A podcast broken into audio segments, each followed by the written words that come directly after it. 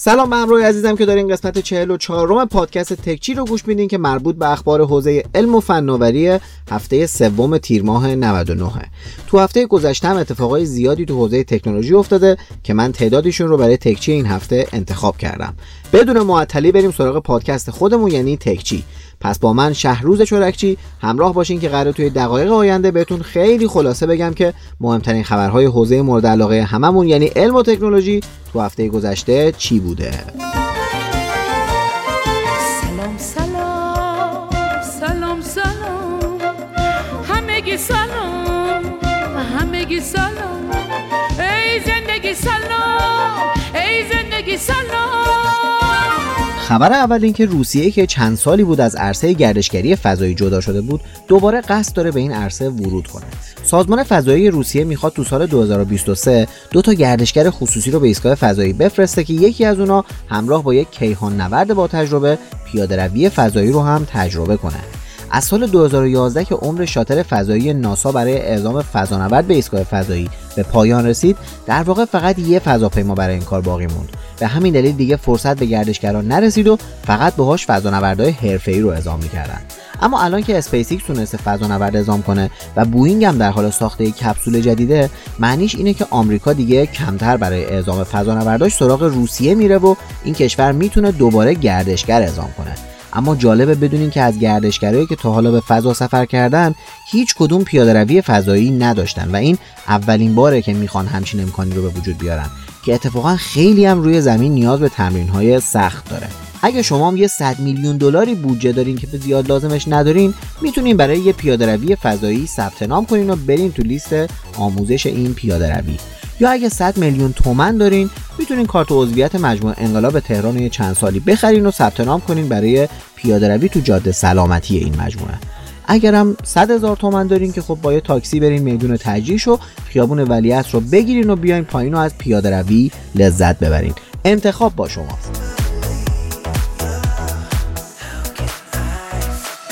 دبیر شورای اجرایی فناوری اطلاعات این هفته گفته که دولت به دنبال ایجاد شفافیت بیشتر تو کسب و کارهای این حوزه است.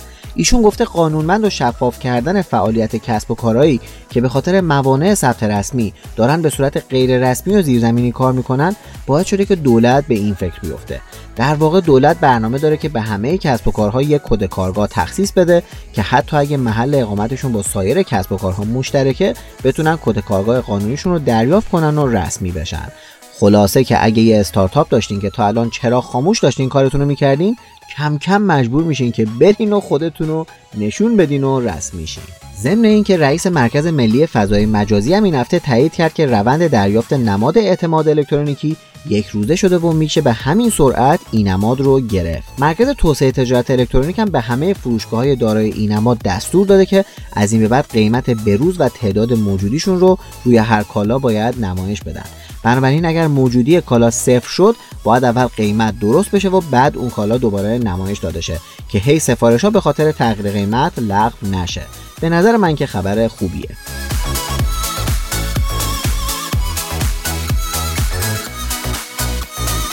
یه نظرسنجی هر سال تو اروپا از 100 تا خبرنگار و فعال تو حوزه آیتی صورت می‌گیره که توش یه سری محصولات به عنوان برترین های سال انتخاب میشن.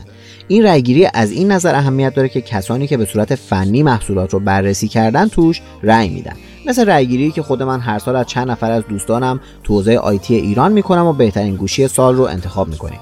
طبق این نظرسنجی بهترین پردازنده AMD رایزن 9 انتخاب شد. بهترین کارت گرافیکی هم از نظر اونا AMD نیوی 10 یا همون Radeon RX 5700 XT انتخاب شد. بهترین مانیتور gaming و اونا Gigabyte Aorus دونستن و بهترین مانیتور حرفه‌ای هم Asus ProArt بوده. شاید براتون جالب باشه که بهترین هارد اکسترنال از نظر اونا سامسونگ بوده یعنی SSD T7 Touch. و همینطور از نظر اونا به صورت کلی بهترین لپتاپ Surface Laptop 3 و بهترین لپتاپ دو در یک هم Lenovo ThinkPad X Yoga انتخاب شد و بهترین لپتاپ gaming هم Asus ROG G14 اونا همینطور بهترین گوشی هوشمند رو OnePlus 8 Pro و بهترین گجت پوشیدنی رو Apple Watch انتخاب کردن و در نهایت هم بهترین محصول سال رو پردازنده AMD Ryzen نسل سوم دونستند این لیست خیلی بلند بالاست و توش حتی تا صندلی gaming و جارو برقی و هوشمندم معرفی شده. ولی من مهمترین ها رو براتون انتخاب کردم. اگه خواستین لیست کاملش رو ببینین لینکش رو می‌ذارم براتون توی کانال تلگرام که بتونین همه رو بریم ببینین و بشناسین.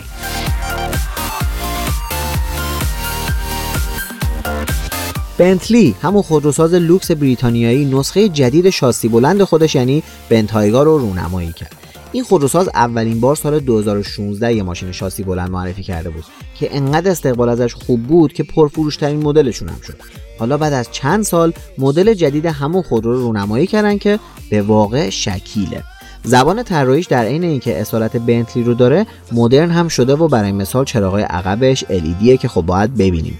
توی ماشینم کاملا مدرنه و با یه صفحه نمایش 11 اینچی قشنگ حس یه خودرو امروزی رو به راننده میده. البته خب کسایی که بنتلی دارن اکثرا خودشون رانندگی نمی‌کنن و راننده دارن. ولی به هر حال حالش رو می‌برن دیگه. عکس و ویدئوی این خودرو هم توی تلگرام می‌ذارم که برین و ببینینش.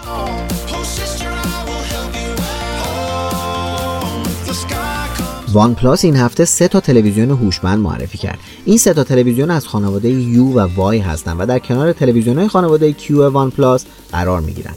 یه مدل 55 اینچی 4K با نمایشگر LCD که با قیمت 670 دلاری عرضه میشه، مدل 43 اینچی با رزولوشن Full HD که قیمت 300 دلاری داره و یه مدل 32 اینچی با رزولوشن HD که قیمت 175 دلاره. همشون هم عرضه شدن همین چند روز پیش توی هند.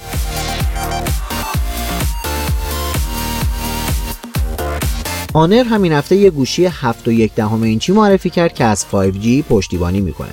این گوشی صفحه نمایش IPS LCD با رزولوشن HD Plus داره و از استاندارد HDR10 هم پشتیبانی می‌کنه. پردازنده گوشی MediaTek و 6 یا 8 گیگ رم و 64 یا 128 گیگ هم حافظه داخلیشه دوربین دوگانه که یکیشون 48 مگاپیکسلیه و باتری 5000 میلی آمپر ساعتی هم از سایر مشخصات گوشیه. این گوشی قراره با قیمت 270 و 300 دلاری به بازار عرضه شه که احتمال اینکه تو ایران ببینیمش هم هست. یه گوشی دیگه هم Honor معرفی کرد که اونم سی لایت و دوربین سگانه داره و اونم از 5G پشتیبانی می‌کنه.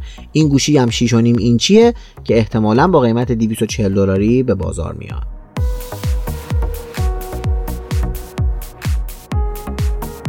وزیر بهداشت این هفته اعلام کردن که ایران تو تولید واکسن کرونا گام مهمی برداشته و به زودی وارد فاز آزمایش انسانی میشه. ایشون گفتن که تست حیوانی این واکسن با موفقیت انجام شده و الان می‌خوان تست انسانی رو شروع کنن. راستش می‌دونم که به این حرفا تو ایران خیلی بدبین شدین. از بس که بعضی از مسئولینمون دروغ گفتن. ولی من هنوز به کادر پزشکیمون اعتماد دارم و خیلی امیدوارم که این واکسن تو ایران تولید شه. و راستش آرزو می‌کنم که ایران اولین کشوری باشه که این واکسن رو تولید می‌کنه که بتونم اینجا تو آلمان با افتخار بگم پزشکای کشور من تونستن واکسن کرونا رو تولید کنن. به حال باید صبر کنیم و ببینیم که این آزمایش انسانی موفقیت آمیز خواهد بود یا خیر.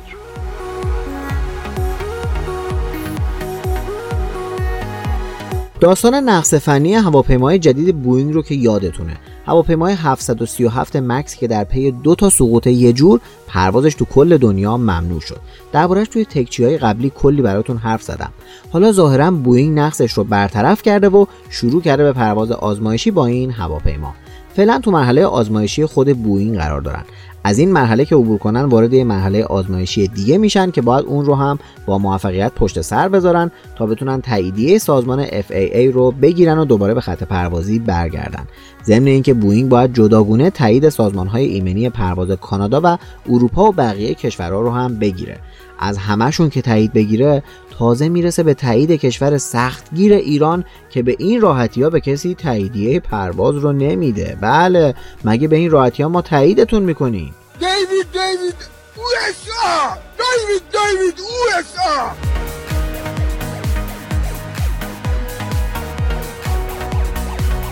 برند محبوب این روزای ایران یعنی شیائومی که به خاطر قیمت خوبش خیلی تو ایران داره خوب فروخته میشه این هفته دو تا گوشی معرفی کرد.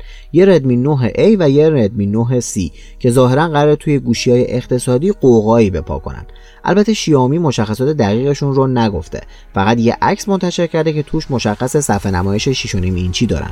باتریشون 5000 میلی آمپریه و یکیشون دوربین سگانه و اون یکی دوربین تکی داره. توی عکس میشه حسگر اثر انگشت رو هم روی پنل یکیشون دید. اما قیمتشون چقدره؟ شاید باورتون نشه.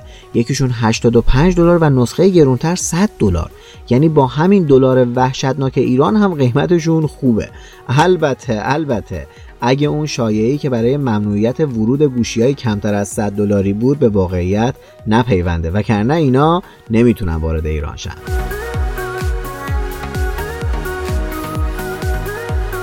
درباره ممنوعیت گفتم. این هفته یه خبرم اومد که ورود گوشی های بالای 300 یورو به بازار ایران ممنوع شد. من در مورد جزئیاتش با سخنگوی انجمن وارد کنندگان موبایل یه لایو اینستاگرامی گذاشتم که اتفاقا برای خودش یه نودی هم شد. من فردوسی‌پورطور داشتم سوال میپرسیدم و آخرم قانع نشدم. ولی متاسفانه خبر درست بود و این مصوبه وجود داشت. البته فرداش آقای آذری جهرومی توییت کردن و گفتن که این مصوبه یه ایرادهایی داره و فعلا متوقف میشه. و خبر اومد که فعلا متوقف شده. اما جایی برای خوشحالی راستش وجود نداره چون قاعدتا متوقف کردنش موقتیه و فعلا استوپش کردن که یکم ایرادهاش برطرف شه و من فکر می‌کنم دیر یا زود یه همچین قانونی اجرا شه. و برای دیدن گوشی های پرچمدار تو ایرانم مجبور شیم فقط به عکساشون بسنده کنیم. البته ما قشر معمولی دیگه قشر برتر که به هر شکلی شده میارن و رجیستر می‌کنن و استفاده هم می‌کنن. سامسونگ خودش رو لوس کرده و گفته شاید توی ایفا 2020 شرکت نکنم. البته این خبر هنوز به صورت رسمی اعلام نشده ولی همین که شایعش اومده یعنی احتمالا نهایی میشه و سامسونگ نمیاد. فکر کنم یه جا دیگه دعوتن. چون گفتن به خاطر اینکه کرونا همه گیر شده ما جاهای شلوغ نمیایم در حالی که ایفا اصلا قرار نیست امسال شلوغ باشه و بازدید عموم نداره. خلاصه که مشکوکن معلوم نیست دارن کجاها میرن. مدیاتک هم این هفته دو تا پردازنده به اسم G25 و G35 معرفی کرده که برای گوشی های اقتصادی و با قیمتی زیر 100 دلار ساخته شدن. و جالبیش اینه که تمرکزشون هم روی گیمینگه. یعنی گوشی های ارزونی که برای گیم هم مناسب باشن. خوبه دیگه نه؟ البته هیچ کدومشون از 5G پشتیبانی نمی‌کنن که خب برای این قیمت طبیعی هم هست.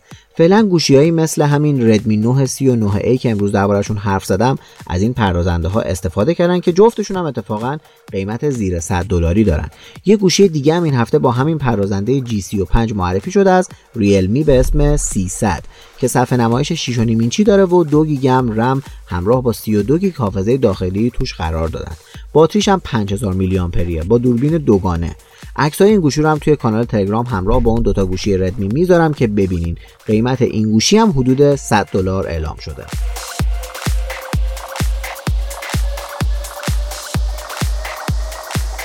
OnePlus قراره که یه گوشی میان رده به بازار عرضه کنه که اسمش رو هم ظاهرا Nord گذاشتن.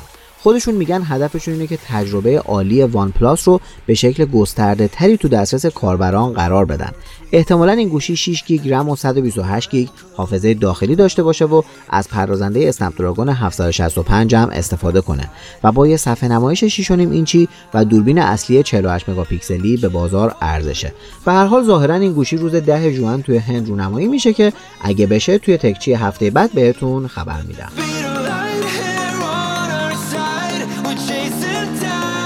یه خبر کوتاه داخلی این که مخابرات دوباره بدون اطلاع قبلی تلفن صدها دفتر کار مجازی رو قطع کرده و دست کلی استارتاپ رو تو حنا گذاشته. فعلا هیچ خبر جدیدی هم ازشون نیست. خبری شد بهتون اطلاع میدم. موتورولا گوشی وان فیوژنش رو هم هفته با صفحه نمایش 6.5 اینچی و دوربین اصلی 48 مگاپیکسلی و باتری 5000 میلی آمپر ساعتی رونمایی کرد.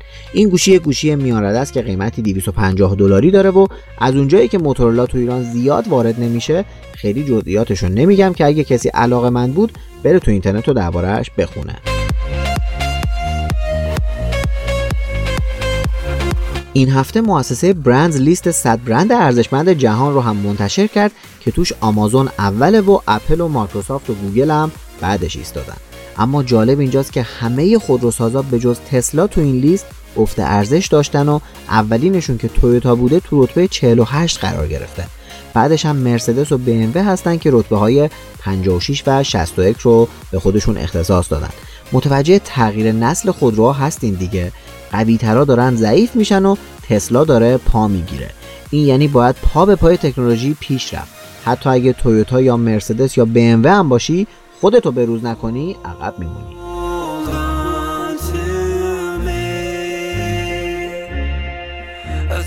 یه خبر کوتاه داخلی دیگه این که سهمیه بنزین تاکسی های اینترنتی 25 درصد دیگه افزایش یافت و بدین ترتیب تاکسی های اینترنتی برای هر 100 کیلومتر 8 تا 75 لیتر بنزین دریافت می‌کنن.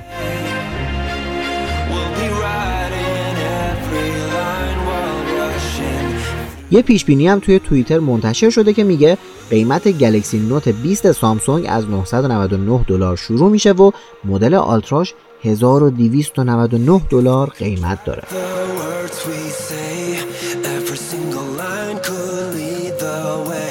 کمپانی ولوو این هفته یه فراخوان داده که شامل بیشتر از دو میلیون خودروش میشه که لازمه برای یه مشکل تو عملکرد کمربند ایمنی به کمپانی مراجعه کنند. بیشتر این خودروها هم از مدل های S60 و XC60 هستند. البته جالبه بدونین که با وجود این نقص فنی هنوز هیچ موردی از صدمه در مورد این کمربندها گزارش نشده و ولوو صرفا برای اطمینان داره این کارو می‌کنن.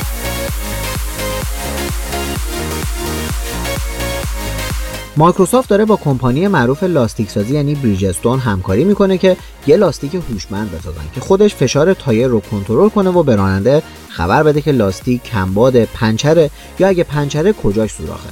در اصل داستان به همین مسخرگی نیست. این همکاری و کلا این تحقیقات برای اینه که بتونن اوضاع لاستیک رو به صورت لحظه‌ای و در حال حرکت هم کنترل کنن و آسیب ها رو پیش بینی کنن.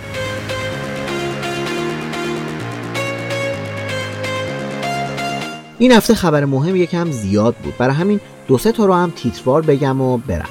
یکی اینکه آقای جوشقانی معاون وزیر و رئیس سازمان تنظیم مقررات گفتن این افزایش قیمت بسته های اینترنت توسط ایرانسل و همراه اول غیرقانونیه و باید پول مردم رو پس بدن. باشه. خبر بعدی این که با اینکه توی یه خبر دیگه گفتم تویوتا ارزشمندترین خودروساز جهانه اما تسلا ارزش سهامش این هفته بازم بالاتر رفت و به 220 میلیارد دلار رسید و تو خودروسازها رفت اول. پس الان تسلا ارزشمندترین خودروساز جهانه. کمیسیون ارتباطات فدرال آمریکا هم این هفته رسما هواوی و ZTE که به دولت چین وابستگی دارن رو تهدیدی برای امنیت ملی آمریکا نامید.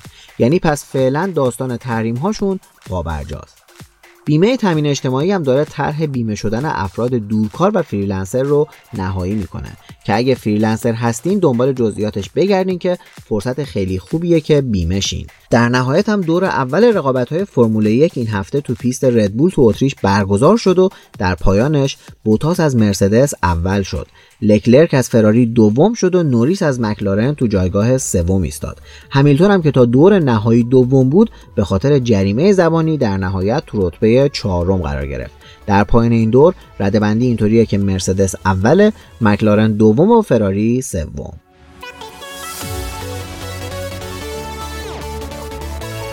خب به انتهای پادکست این هفته رسیدیم. باید ازتون تشکر کنم که هر هفته همراه من هستین و انگیزه من برای تولید پادکست های بعدی میشین. این هفته یه لایو درباره ممنوعیت ورود گوشی های بالاتر از 300 دلار داشتم که خیلی لایو خوبی بود و توصیه می‌کنم حتما توی کانال من توی یوتیوب ببینینش. اگه تا حالا کانال یوتیوبم رو ندیدین توصیه می‌کنم یه سری بهش با آیدی شهروز شرکچی بزنین. دست خالی بر نمیگردین تو کانال تلگرامم هم عکسای مربوط به اخبار رو منتشر می‌کنم که ببینید. تشکر می‌کنم از مختار رزجوی عزیز برای تدوین این قسمت از تکچی. دیگه به خوبی هم می‌دونین که تکچی رو می‌تونین توی کست باکس پادبین ساند کلاود اسپاتیفای و شنوتو گوش بدین و اگرم گوشیتون آیفونه می‌تونین توی اپل پادکست بشنوین. ضمن اینکه از چند وقت قبل تکچی توی فیدیبو هم منتشر شده که می‌تونین در کنار کتاب خوندنتون توی اپ فیدیبو تکچی رو هم بشنوین پس برای معرفیش به بقیه دستتون حسابی بازه چون توی کلی اپ مختلف هست. یادتون نره که تکچی رو به دوستاتون معرفی کنین و بهشون این فرصت رو پیشنهاد بدین که با گوش دادن به این پادکست همیشه به روز بمونن. ممنون که توی 44 امین قسمت تکچی همراه من بودین. تا قسمت بعدی و هفته بعدی همتون رو به خدا میسپارم. خدا نگهدارتون.